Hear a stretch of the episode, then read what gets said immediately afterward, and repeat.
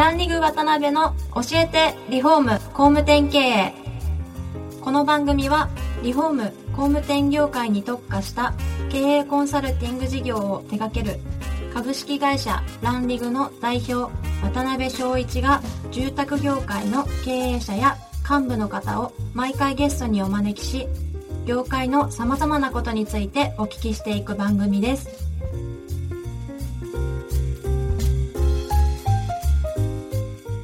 皆さんこんにちはさあ今週も始まりましたランリグ渡辺の教えてリフォーム工務店経営第42回目をお送りします司会進行の志村玲美です渡辺翔一です。渡辺さん今週もよろしくお願いしますよろしくお願いします。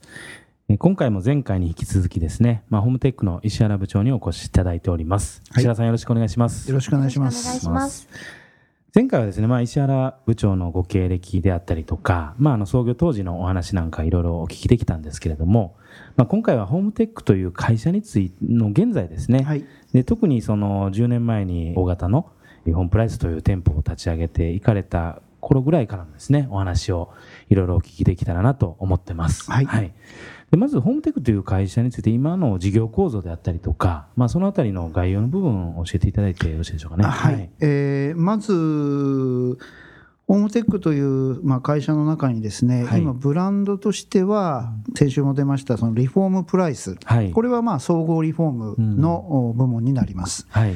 それから、水回り専門の部門のお水ファミというブランドがもう一つございます。はい。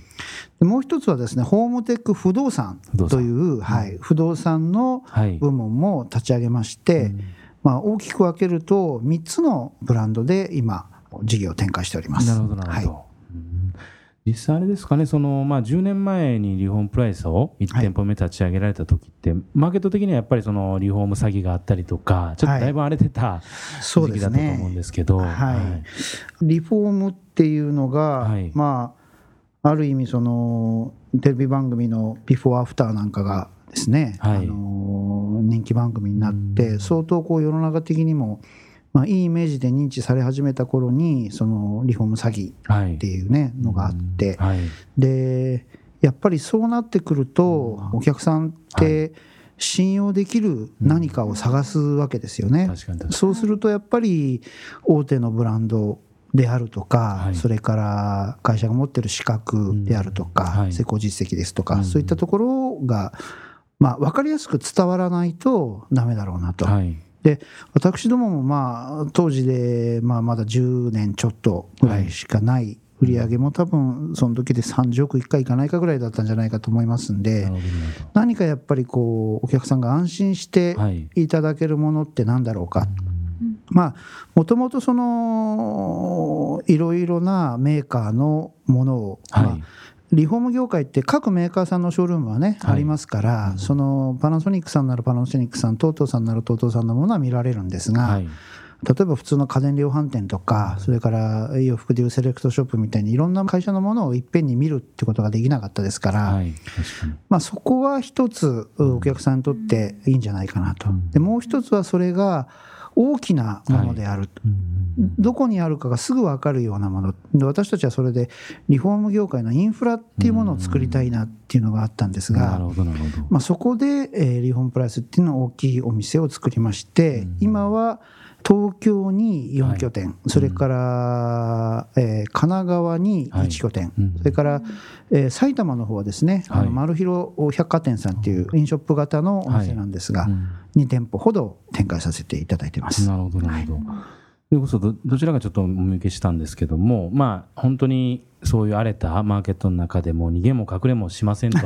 まあ地域のそういうリフォームのインフラになりたいみたいな、はいそういう思いで立ち上げられたっていう話なんですけど、はい。それこそまあ出店コストも含めてはい。結構な勝負というか、を続けてきてられるっていう感じなんですかね。そうですね、ううんんまあ当然そのはい。大きい投資はねかかりますけれども、ね。そこについてはまあ八王子店とかね多摩店っていう最初2店舗がまあ比較的地域の皆さんからあはいのいい声で迎えていただけたのではい。まあ私どもは割とこう面展開っていうんですかね、ドミナント的にこう隣隣、まあ、うん八王子、それから多摩、うん。町田、はい。武蔵野っていう形で、いきなりこうどっかへ行っちゃうってことはなくてですねまあ、徐々にこう広げてるやり方なんですけども、はい。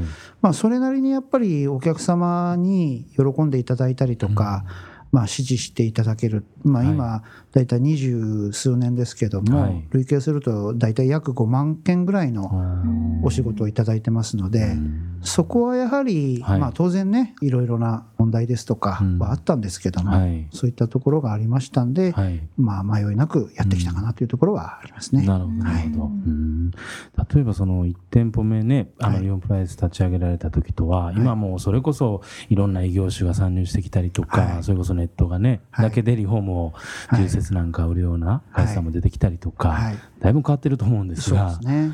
そのあたり、ある程度そういうマーケットにアジャスト、はい。まあ、あの店舗の中身であったりとか、はい。コンセプトしていかれてる感じなんですかね、御社自身も。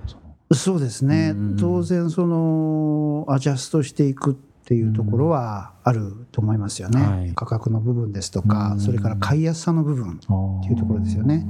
そういったところっていうのは、どんどんどんどんアジャストしていくっていうところは、やっぱりお店を持ってる以上はね、どうしても必要にはなると思うんですけれども、私たち自身もその中でやっぱり変わっていかなきゃいけないなと思ってるのは、はい。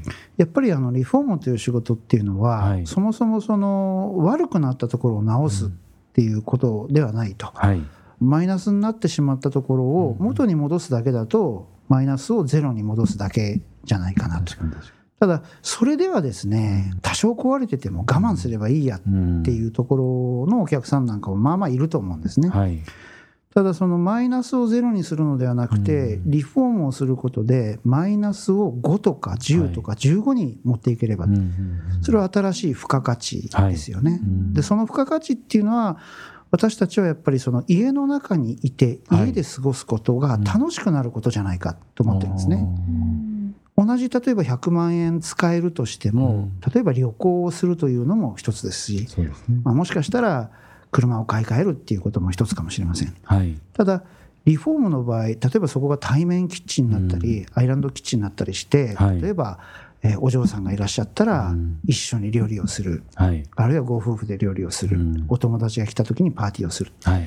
そういうことっていうのは1回100万円使ってしまえばそれもう10年間でも15年間でも毎日楽しめるわけなんですよね。確。かに確かに。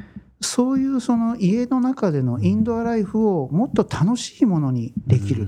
だからリフォームではなくてその楽しみそのものを私たちがどんどんどんどん提供できるようになっていくこと。うんうんでそのために必要なものをショールームで見せていくっていう形になっていかなきゃいけないかなというふうには思ってますね。確かに確かに、はい。物対物の勝負じゃいろいろやっぱりね最近そうですね。やっぱりねよく言われますけどやっぱり物ではなくて基本的にはやっぱりことなんですね。なるほど。なるでことも本当に私たち3つのキーワードが大事にしてるのがね、ほどはいでやっぱりリフォームすることでうん。家族の触れ合いを増やしたい、触れ合い。はい、はい。もう一つは家の中でのくつろぎの時間を豊かにしたい、うん。